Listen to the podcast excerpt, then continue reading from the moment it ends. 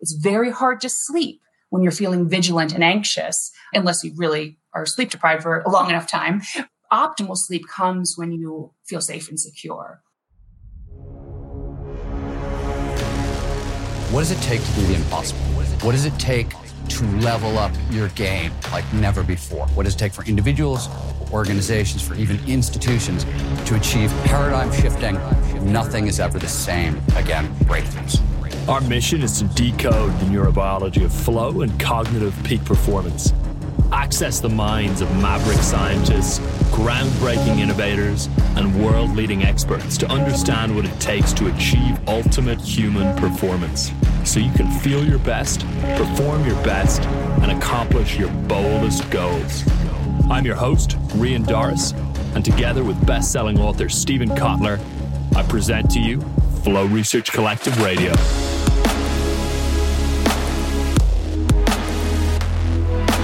Hey there, Rian Doris here with Flow Research Collective Radio, and welcome to today's episode. Today, we're going to be talking about sleep. Sleep, as you know, no big surprise, is incredibly important to peak performance. And our guest today is Dr. Wendy Troxel. She's a senior behavioral and social scientist and adjunct professor of psychiatry and psychology at the University of Pittsburgh. She's also a licensed clinical psychologist and she specializes in behavioral treatments for insomnia and other sleep disorders. She's also done a lot of really interesting research into how sleep affects and is affected by our closest relationships. And she's considered the world leading authority on that topic. Now, if you have read recent books on sleep, you've studied sleep, you've got a sense of the best practices for sleep, well, you're still going to find this episode really interesting because we cover some pretty unique things, such as why sleeping in the middle of others actually facilitates deeper, better sleep due to evolutionary reasons. We also cover ways to mitigate insomnia and some behavioral approaches there, and also her top tips for sleep, which are somewhat novel and which I think you're going to really enjoy as well. So you're in for a treat. Now, before we kick things off, a quick announcement from the Flow Research Collective. So, we are currently accepting a number of new participants into our flagship peak performance training, Zero to Dangerous, which is designed specifically for high performing business leaders who are challenged by distraction, self sabotage, and overwhelmed during our uncertain times. In Zero to Dangerous, you will work one on one with one of our PhD level peak performance coaches. They'll help you optimize your day, your life, your business to ensure that you are gearing yourself towards spending maximum amounts of time in flow. You will also join a community of like minded peak performers from across the globe, as well as getting access to a curriculum of all of the latest maps and models and peak performance tools needed to take your professional success to the next level. So if that's of interest to you, you can go to getmoreflow.com to apply to Zero to Dangerous. That's getmoreflow.com and you can apply for Zero to Dangerous there. One more time, getmoreflow.com. And there's also going to be a link in the show notes as well. So if you don't want to type that in, you can just go down in the show notes and you can click the link, getmoreflow.com and pop through an application to Zero to Dangerous. It takes about 30 seconds. We'll chat with you, see if it's a fit. And if it is, great. We may see you inside Zero to Dangerous. But for now, let's jump into the episode with Wendy.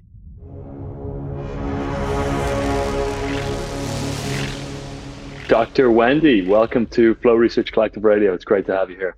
Thanks so much for having me. It's a pleasure to be here.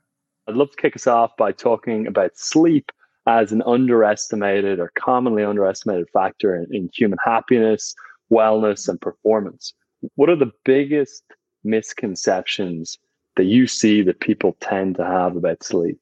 Yeah, I think the big misconception um, people have about sleep that is really harming us is that sleep is something we can sacrifice in the pursuit of all these other lofty goals like happiness and success and performance and productivity. And that couldn't be farther from the truth. Sleep is literally a pillar of health as vital as healthy nutrition and physical activity. Um, and actually really supports those other behaviors as well. And it's also vitally important for our, our ability to perform at our best. So this idea that we can sacrifice sleep so that we have more time to do, you know, the important things in our life is just a completely flawed belief that really makes many people in our society suffer greatly. And our productivity is also suffering. What are some of the biggest things that are happening in sleep from a neurobiological perspective? Dr. Andrew Huberman, who's a friend advisor to us, talks about sleep as an active state where lots and mm-hmm. lots of things are actually happening, which is obviously quite counterintuitive. So, what are some of the things that are occurring neurobiologically when we're asleep? Is this a question about yeah, memory consolidation? Well, potentially. I, I was assuming okay. that's one of the things. It's definitely involved in memory consolidation. Yeah. And, I, you know, it's true. When I talk to people about sleep who are just learning about it, or, you know, uh, most people, I think we have to really disabuse people of this misconception that sleep is like being in a coma. And I think that that partly feeds this idea that we can just sacrifice it because it's just sort of wasted time. But far from being a sort of dead or static state, sleep is this highly dynamic period in which some parts of our brain are actually more active during sleep than they are during wakefulness. And in terms of like a hot area, probably one of the hottest areas concerns the role of sleep and the interaction with the glymphatic system. Now, the glymphatic system is part of um, our body and our brain's ability to sort of flush out toxins that accumulate in the brain. And what we know is that the glymphatic system is more active during the sleep state, even than it is during wake. And so when you're sacrificing sleep, you're not just sort of, you know, missing out on some voided space. You're literally sacrificing a critical opportunity for your brain to flush out these toxins. And these toxins are known to be linked with the development um, of Alzheimer's disease, amyloid beta. So there's this really strong um, and exciting research now going on looking at the role of sleep in contributing to Alzheimer's disease and cognitive decline. Is there a particular stage of sleep that is associated with the flushing out of those toxins? Is it throughout the whole experience? That's a good question. I think I'm not the expert on that. I mean, I think that there are specific stages of sleep. I know that there are specific stages of sleep that are critically important for other certain tasks. Mm-hmm. If you were to ask me, I would say probably the glymphatic clearance is primarily during the deeper stages of sleep, but I could be wrong. But in terms of other kind of specific roles of specific stages of sleep and how they relate to other critical functions, you mentioned memory consolidation. Memory consolidation and emotional processing are particularly relevant and occur most during rapid eye movement or REM sleep. And this is actually a topic that I'm very interested in too, because I'm very worried about teenagers' lack of sleep, in part caused by early school start times. And REM sleep disproportionately occurs in the early morning hours, which is exactly the time that we're curtailing, in particular, teenagers' sleep when we wake them up too early. So when we curtail their early morning sleep, and because teenagers have a biologically driven phase delay, meaning that biologically they are designed to stay up later and sleep in later, we are disproportionately and selectively depriving them of REM sleep, which happens in the later part of the sleep period. So for teenagers, it's shifted later. So when we wake up teens at 6 a.m., which is literally hours before their biological natural wake up time, we're selectively depriving them of REM sleep, which again is associated with memory consolidation, a critical task of young learners, and emotion processing which is particularly salient right now when we see these rising rates of mental health problems like depression and anxiety. Some have even said that sleep is like an overnight therapy, that when we sleep, we allow our memories sort of to be trimmed so that we sort of, after a good night of sleep, we selectively only recall some of the bad things that have happened in our life. So if you deprive yourself of sleep, you also are depriving yourself of this overnight therapy. So I will ask two questions. The first is as a general working principle, I've long operated where most of us need about seven to eight hours a night.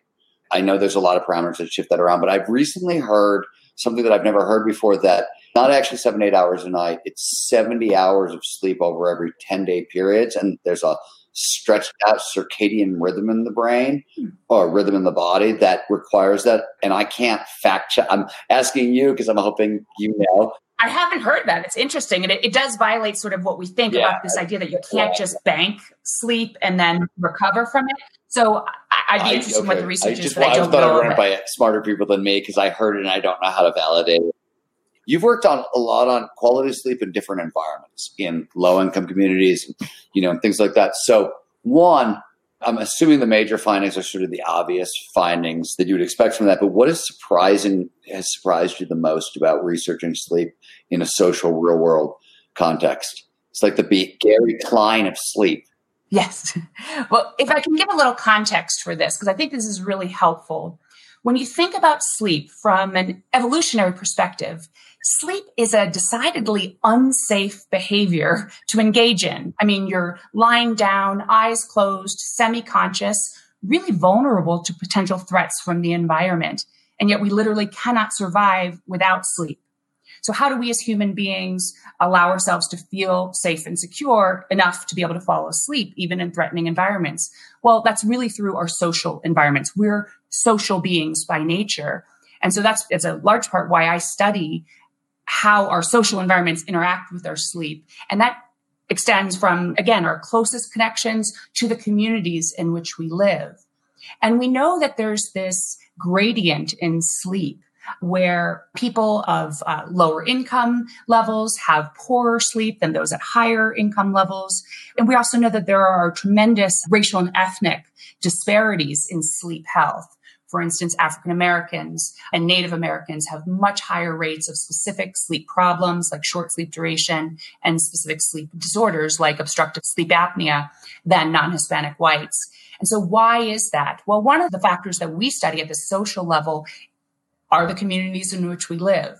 We also know that low income individuals and certain racial ethnic minorities disproportionately live in disadvantaged neighborhoods that are rife with crime, that lack social cohesion, that lack many of the amenities that are health promoting, including sleep promoting in more advantaged neighborhoods. So some of the things that we've found is in, in fact, neighborhood disadvantage, lower income communities, residents in those communities have higher rates of you know, sleep problems like poor sleep efficiency, which is an indicator of how restful or restless your sleep is. They also have higher rates of sleep disorders like sleep apnea. One really interesting finding that uh, we're just now publishing is that there are actually policy level interventions in addition to individual interventions that potentially could help to curb some of these disparities. And that includes investing in previously disinvested, racially isolated communities. So we have a study happening in Pittsburgh that's basically a natural experiment. One neighborhood that's predominantly African American, low income, is matched with another neighborhood, similar demographics, but the intervention neighborhood, as it were, has received substantially more investments, public and private, over the past decade or more as compared to the comparison neighborhood. And what we see over time is that residents who live closer to these investments, so they are sort of getting more of an immediate exposure to neighborhood revitalization, they actually show better sleep profiles over time as compared to residents who are further away from such investments is this a safety and security thing? Meaning we're getting less norepinephrine production in the brain and so people are sleeping longer because of the investment or is it a hope and like a dopamine goal directed assist? Do we have any idea? Is that one of these ridiculous questions that doesn't matter? Not ridiculous at all. The mechanisms are very important and certainly what we're studying. Um, I think that the fact that you mentioned both, you know, plausible, you know, biological pathways like uh, norepinephrine, cortisol is obviously a candidate, but also these psychological pathways like the installation of hope and honestly, my money is more oh, on sort of the psychological pathways that and by the way, they dovetail, and, well, and can be a both, and, and most likely, and, and maybe about oxytocin because you're getting better social support because you're getting better neighborhoods, and that nobody thinks about how much we make safety and security concerns based around our social networks. But every time we judge a pro- challenge or a problem, your brain goes, yes. "Well, how many people in your posse, and you know how close are they?" Exactly, and you think about how salient that is right now. We really are social beings naturally, and it is unnatural to be so disconnected. And no wonder why we see rising, skyrocketing rates of anxiety and depression mm. because we lack that fundamental social connection. And of course, there are underlying totally plausible biological pathways, including stress hormones, oxytocin, all of these things that are on sort of the spectrum of, you know, how our body responds when we feel vigilant or anxious on the one hand, or safe and secure on the other. And to be able, and when we get back to sleep, again, it's very hard to sleep when you're feeling vigilant and anxious, unless you really are sleep deprived for a long enough time. Optimal sleep comes when you feel safe and secure. It's also why I study military populations because that's a population that's been trained to be vigilant. That's their job. They, we need them to be vigilant. And yet it's very hard when service members come home from deployment to sort of unlearn or change that very program vigilance, including at night. And as a result, there's very high rates of How do you, uh, sleep problems as an intervention in that community. We work with a lot of overstressed executives, C-level executives, super stressed. They're hyper vigilant because they're managing huge companies, et cetera, et cetera. I, uh, we do also a lot of work with the military and servicemen. I get there's a difference there in terms of the stress levels, but what interventions have you found that's effective in those communities? In terms of reducing hypervigilance and restoring quality sleep? Sure. Well, I mean, there's some sleep specific interventions, which I can discuss, but I think one commonality, and I'm sure this is some of the work you do as well, is, I mean, again, in addition to our social connections, the other thing that is really lacking when we're feeling anxious and vigilant is a sense of control and predictability. And this is so important for sleep as well. So giving people a sense back of control that otherwise feels so out of control is a huge factor in helping to promote a sense of, of safety. And so how do we give people back a sense of control? Well, sleep is a great inroad to that actually, because we sleep better when we follow predictable routines and predictable routines are actually something we can control. So one thing when we work with veteran populations and other populations who are sort of chronically vigilant or anxious and frankly any insomnia population, one of the first strategies is to start to regularize sleep wake routines so that there is at least a rhythm and a pattern to that. Simply starting by having a consistent sleep wake schedule can really sort of be like an internal metronome helping to sort of calm and soothe and at least give you some control over that. Now, in terms of sleep specific strategies, I'm a clinical psychologist. I provide behavioral treatments for sleep. And we actually know that the behavioral treatments are as effective, more enduring, and then they don't have the side effects of medications. If you're an entrepreneur, a leader, or a knowledge worker, and you want to take your professional success to the next level, well, then our peak performance training, Zero to Dangerous, may be a good fit for you. Zero to Dangerous is designed to help you harness the power of flow so you can get more done in less time with greater ease and accomplish your boldest professional goals faster. So, how does Zero to Dangerous work? There are three main elements. First off, you're going to work one on one with one of our performance coaches, all of whom are PhDs in neuroscience or psychology. And they'll help you shift into a sixth gear that you didn't even know you had. Then you'll go through our online learning curriculum over eight weeks and master the science of peak performance. And finally, you'll get weekly access for life to our group coaching calls, which are facilitated by our PhD level performance coaches. If this sounds of interest to you, then just go to flowresearchcollective.com forward slash dangerous to apply for zero dangerous.com. At that URL, you can fill out an application, book a quick call with our team, and we'll chat with you to make sure that it's a good fit for where you're at right now. So if this is of interest to you, just go to flowresearchcollective.com forward slash dangerous pop in your application, takes a couple of minutes, and I know our team would be delighted to speak with you soon.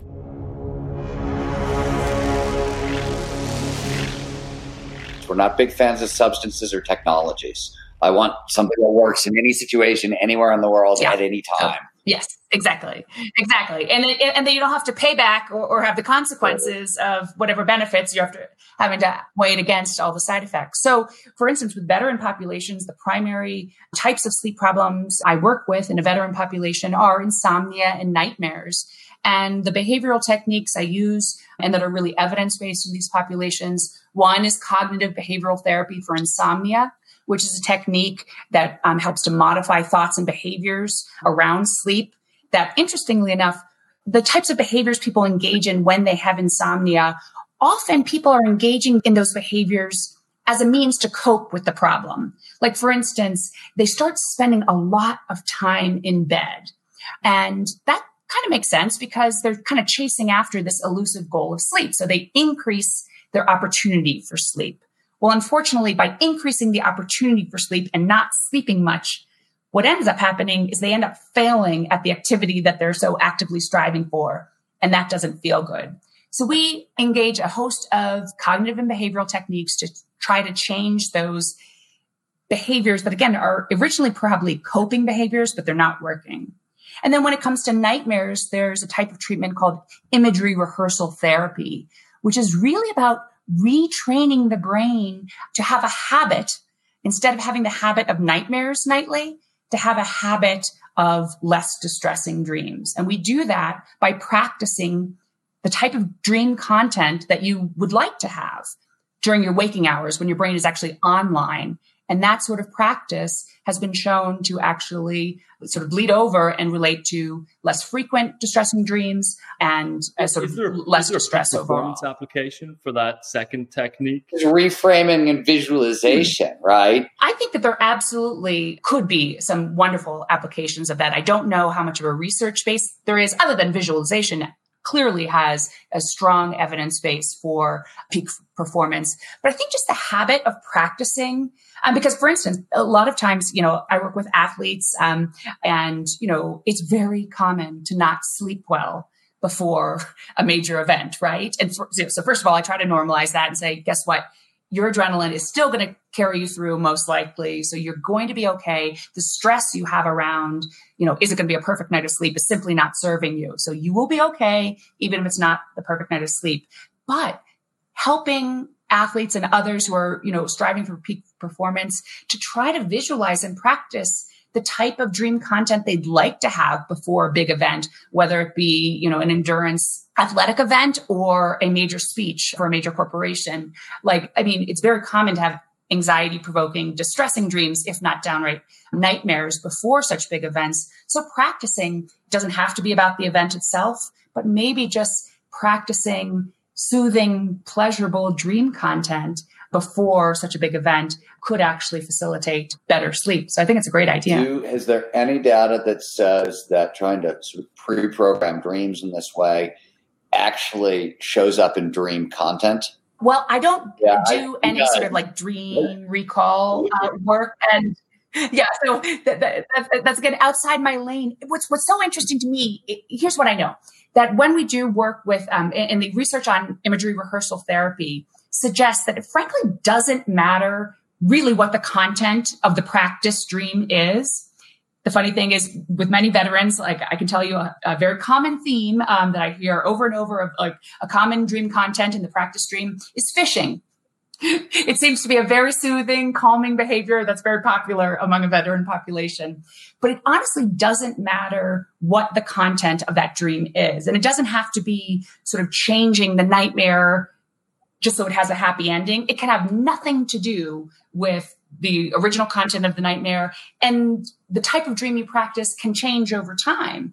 And, you know, it can be as sort of out there and bizarre and fantastical as you want it to be. But the key is the practice. And as with any visualization, making that practice as sort of comprehensive of all your senses as possible. So the more that you can imagine what the smells are, what the sounds are, you know, for the fishing ones, it's, it's really um, sort of imagining kind of, you know, putting yourself there. And again, for many, it, that sort of situation just puts them in a place of quiet and calm and good well-being and that seems to set them up for a better uh, night of sleep um, does that, with fewer nightmares. To, does correlate to measures of like fewer nightmares, better stress and health outcomes. That's neat and and even lower PTSD symptoms, post traumatic stress disorder symptoms. So it's a really powerful treatment that you know it's really on par with the, the only there's a medication treatment which is also effective at reducing nightmares, but it has major side effects. It's a blood pressure lowering medication, so it's clearly not recommended for certain people who might already start with low blood pressure. So yeah, we've seen really powerful results. One of the things I like about treating sleep in general is that people tend to get better with good evidence-based treatment, like these behavioral treatments I'm talking about. And for populations that are otherwise treatment resistant, or just, you know, the idea of going and sitting on somebody's, you know, therapy couch is just like not their cup of tea, which is common for many veterans um, I've worked with. Sleep is kind of this thing that everybody understands that we all kind of want it, even if we sacrifice it, but we kind of know that it's important and we all know what it feels like when you don't get enough sleep. And so it's less stigmatized than some of the other mental health symptoms that, for instance, service members might be experiencing, like depression, post traumatic stress disorder, anxiety. So it can almost be like a gateway treatment um, because people tend to get better. So you already sort of have this rapport and alliance because, oh, I'm sleeping better, I feel better. And we know that when you improve sleep, it does also improve mental health symptoms. But for some who might need a further stage of treatment, it can be this gateway that, oh, that wasn't so awful after all. I'm feeling better. Maybe I'm ready to address some of these other issues that are going on, anger issues, post traumatic stress, this kind of thing. So that's part of the reason that I find treating sleep disorders uh, so we find rewarding. performance sort of the second thing we have to train with people. We have to train them in recovery. We have to train them in sleep because peak performance is impossible without. It's sort of to us, it's a sort of a non-negotiable. Like if you're really interested in peak performance, like you sleep seven to eight hours a night, and I mean you can get jiggy and measure everything and HRV it out and all that stuff, but seven eight hours a night is a pretty good watchword as far as like you know what I mean. I don't think it's all that hard, but it, God, it's the most effective front end intervention. It is. And for some reason, it's so hard, particularly when working with people who are striving for that peak performance. That's exactly where, you know, like I was talking about, that there's this idea that sleep is this wasted time. And when you're constantly striving for, you know, literally you know, these elite levels of When we train sleep, we train it as a grit skill yes. for, for the exact reason, because peak performers, right? It's not, because for like peak performers, that it's literally a grit skill. It's like active recovery protocols, whether it's a sauna or mindfulness and Epsom salt bath, soft yoga or walk, any of those things also. Those are great skills in peak performance because peak performers don't like to slow down, right? If you're dealing with top athletes or top CEOs of the military or whatever, they're not trained to slow down. And off of this, this is the stat that I've, I've always been trying to get. I've heard various things over the years of you know, bad sleep has this much impact cognitively when we measure on standard tests of intelligence and creativity, et cetera. Do you know anybody's numbers on that stuff that you trust? Have you ever seen anything where you're like, oh yeah, this I believe in terms of the impact of bad sleep on cognition, not the overall fact that it really screws up cognition. That I think we're clear, but I, is there any way of measuring it? I think there absolutely is. And I mean, uh, the stat that comes to mind because, you know, I'm really familiar with the literature is again in teenagers. And you don't need a stat, by the way, to know that when you don't sleep well, yeah. your cognition suffers. All of us have experienced this when we, you know, haven't slept well, when we're sort of burning the midnight oil in pursuit of, again, more productivity. And then we're staring at our computer completely like brainless and a cloudy mind. We can't remember things. We can't articulate ourselves well. These are real experiences that are fairly ubiquitous. But yes, there is great data on the impact of sleep loss and, and sleep disturbance on cognition. In teenagers, I know, for instance, that we've seen that when schools start later, so giving teenagers the opportunity to sleep more, we see an increase of about two to three percentage points in standardized test scores in math and reading, with even more profound effects for more uh, disadvantaged learners. So it suggests that, again, a policy level intervention, in this case of delaying start times, could have a measurable and demonstrable impact on teenager students' sleep, and particularly for disadvantaged learners. And so it could actually have an impact on reducing the achievement gap.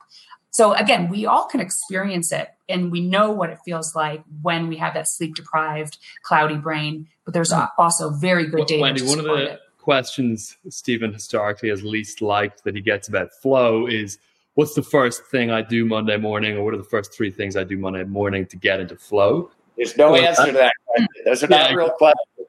But I'll, I'll give you the, the equivalent for sleep. So, you know, what are the three, maybe it's five, maybe it's 10 things that people should do Monday night to improve their sleep immediately? What are the kind of highest leverage action items? Okay. So the first thing is to sort of prepare for the next day.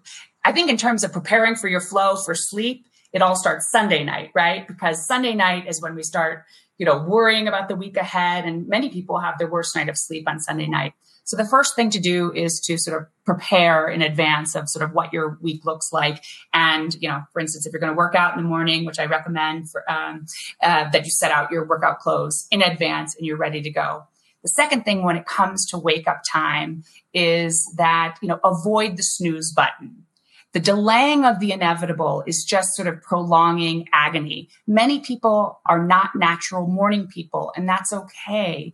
So it's okay if you don't relish the mornings, but the more you press snooze, the more you're just sort of you know, again, delaying the inevitable and experiencing agony instead of just getting your day going. So it's like ripping off a band aid. The best thing to do is as soon as the alarm goes off, get your feet on the floor and start your day. And the third thing I would do to sort of start the flow with regard to your sleep is always make your bed in the morning. Why I say that is because you really want to sort of like close the door on the previous night of sleep because maybe you didn't sleep so well the night before. But whatever it is, bring some closure to it. It's over. You start the day by sort of closing that chapter in your life. You're also setting your bed up to be the haven that you need it to be the subsequent night. And you're really sending the signal to the brain that, okay, now is the time to be awake and alert and to go about my day. And I have this haven waiting for me at night which is actually going to again improve uh, my productivity and well-being by allowing me to restore. So you're really setting yourself up for the by, week by making the by starting that way. lowering cognitive load. I mean, you're closing a chapter and you're lowering cognitive load for what's coming later. Correct? Yes, absolutely. And all those steps that I suggest, like preparing in advance and just hitting the alarm and getting your feet on the floor. You don't need to do any sort of mental cogitation over this. Just do it. It's not going to be fun. Many people are not going to enjoy the mornings. So take the thought process out of it. Just do it because that's what you do. And setting a consistent wake up time is the final thing I would really recommend because a consistent wake up time, again, sort of reduces cognitive load. You don't have to be perseverating over, oh, can I sleep in? Do I have to wake up earlier? What could I get done if I work really fast? No, just wake up time is consistent. And it's also important because wake up time is the single most important cue for setting your internal biological clock or your circadian rhythm, which in turn sets you up for sleep success that subsequent night. One of the questions we love to ask Wendy researchers is we call it the research genie question. So if, if you had the ability to instantly answer any big research question at the click of a finger, what would that research question be? Oh my goodness, I should have prepped for this. Um, I guess I'm very interested in why, at a deeper level, why the experience of sleep is so different for men and women. We know definitely we have some indications of sort of hormonal differences, other biological difference, um, sociological differences, sociocultural differences. It's such a fascinating area, and there's a lot of sort of paradoxes in the literature. Women tend to have are at higher risk of having insomnia. And yet, when we measure women's sleep objectively, women tend to sleep longer and better than men. So there's this, again, sort of disjunct between the objective and the subjective. And again, it clearly relates also to our role, our sociocultural roles. And I think that we just, we still don't have a great understanding of what's really driving that. And because I study couples, um, you know, in heterosexual couples, I think that those, you know, both biological sex differences and um, sociocultural gender differences really play a role in some of the challenges that couples face when sharing a bed. Wendy, I've got a weird question. Um, I wrote this was in my book Small Furry Prayer, and I apologize for the slightly longer introduction. My wife and I run a dog sanctuary, and we have for a very long time. We do hmm. hospice care and special needs care, and we have a very our healing methodology was extremely successful. It's very it's very evolutionarily based. I think about things as in terms of evolutionary psychology a lot. So we live dogs and humans co-evolved to live in small groups of humans, big groups of dogs. So we often have we live family style with an enormous pack of dogs, and we have for a lot of years. I also travel a lot. So one of the things I noticed is that when you with dogs, and we outsourced a lot of our they hear better, they smell better. So they became in a lot of communities our uh, danger signals, right? There are our burglar alarms, essentially. They kept us safe, right? And so yeah. I noticed that, like, when I sleep at home or when I when I travel, like the second night I travel, when I'm sleeping with my dogs, I can outsource all the safety and security stuff, and I sleep so much better. But like the second night I travel in a hotel, all of the norepinephrine, everything comes back aligned. I'm hyper vigilant. It comes back like a like a ferocious wave. I'm assuming the same thing sort of happens in Navy in like Navy SEAL communities and places where you're like have a lot of other people to outsource that too. One, is there a name for that particular thing at all? I just find it hmm. super interesting. I find it really weird that it's always the second night. And I can't tell is that a biological thing or is that a Steven thing? I have no idea if this is like a real thing in the world or this is just something that just happens to me.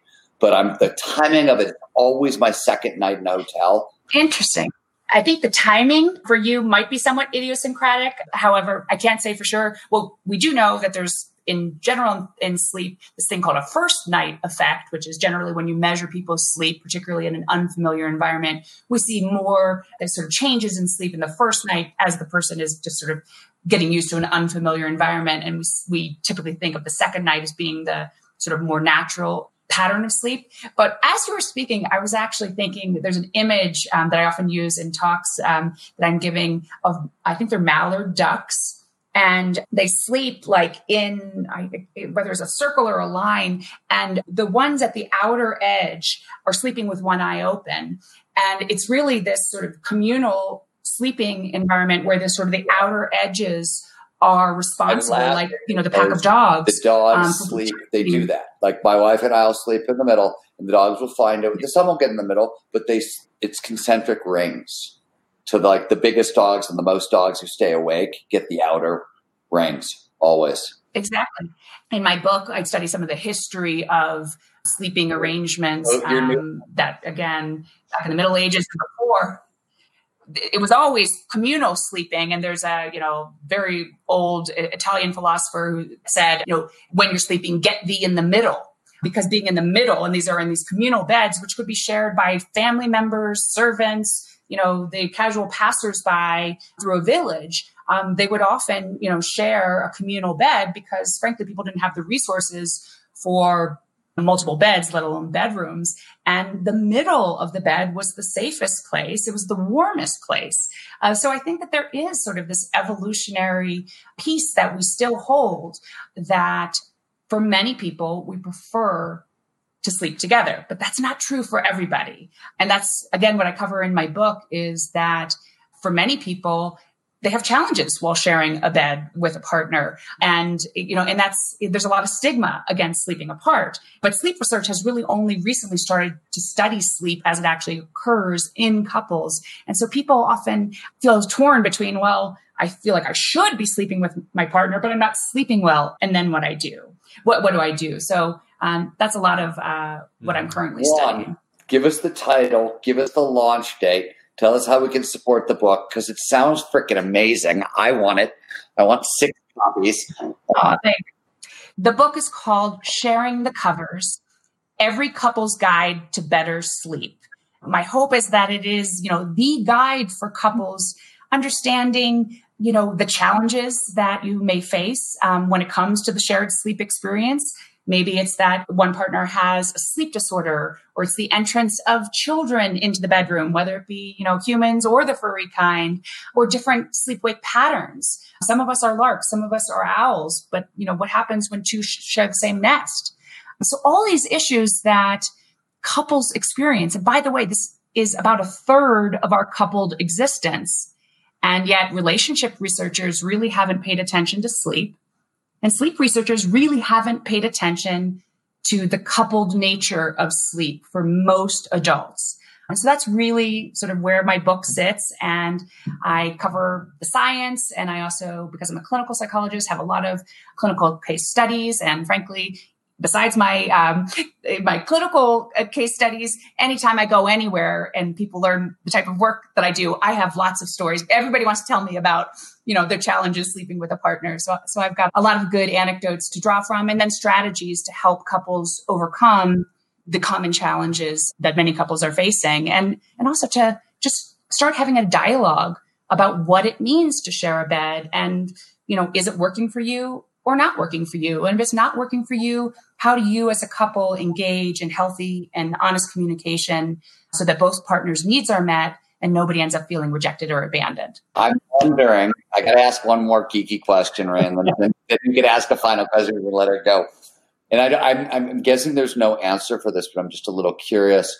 This isn't exactly our work, but there's really interesting work out of the fitness area where certain kinds of training is better for certain kinds of cognition, right? So strength training seems to correlate better with I want to say this is going to be wrong, but it's something like spatial puzzle solving, things like that. Like, if, and they're really weird. They're right. not what you expect, and there's a bunch of conflicting research. I'm wondering if we are going to start seeing weird correlations between like once we start studying something like how do we sleep better as a couple and really get nitty gritty on the research, certain aspects of, I'm sure there's certain aspects of cognition that get worse when we sleep badly as a couple. Like it's got, mm-hmm. and it could be very individual. I, mm-hmm. I don't know. That was my question. Do you think that is real or do you think I'm reaching on the effects of your research?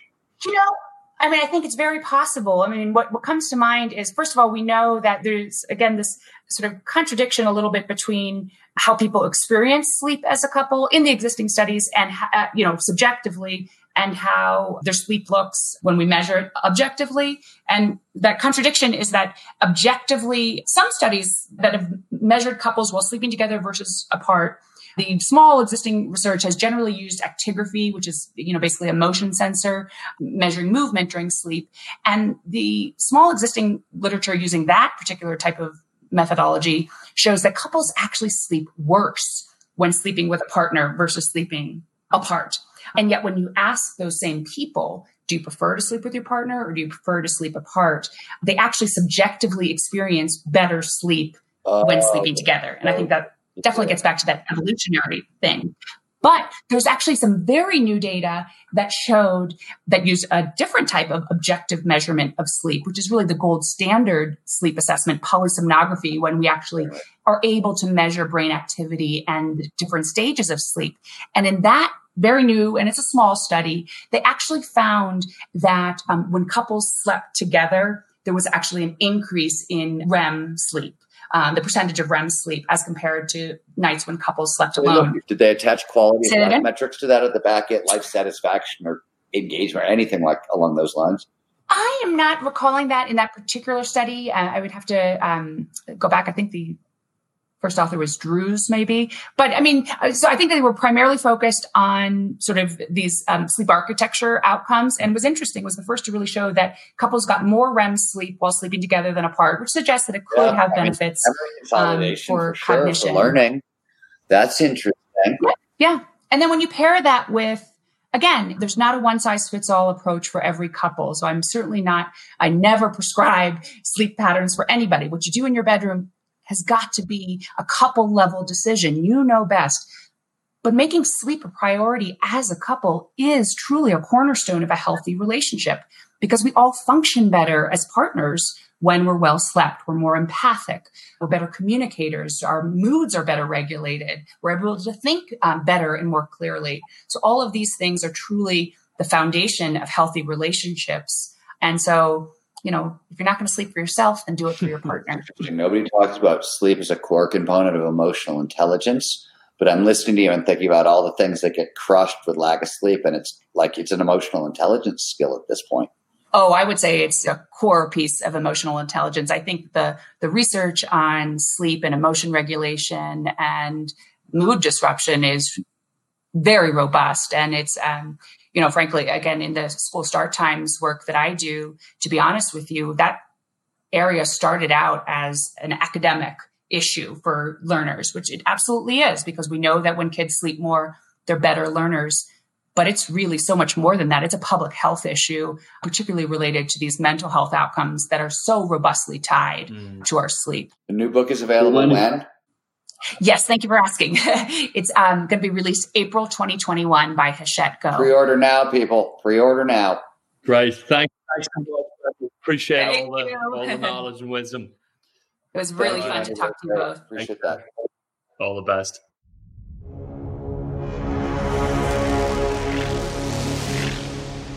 If what you've heard on Flow Research Collective Radio has been helpful, please consider doing us a solid and leaving us a review on Apple Podcasts, Spotify, or wherever you are listening to this. Reviews help us connect to a wider audience so we can get these peak performance principles out to more people.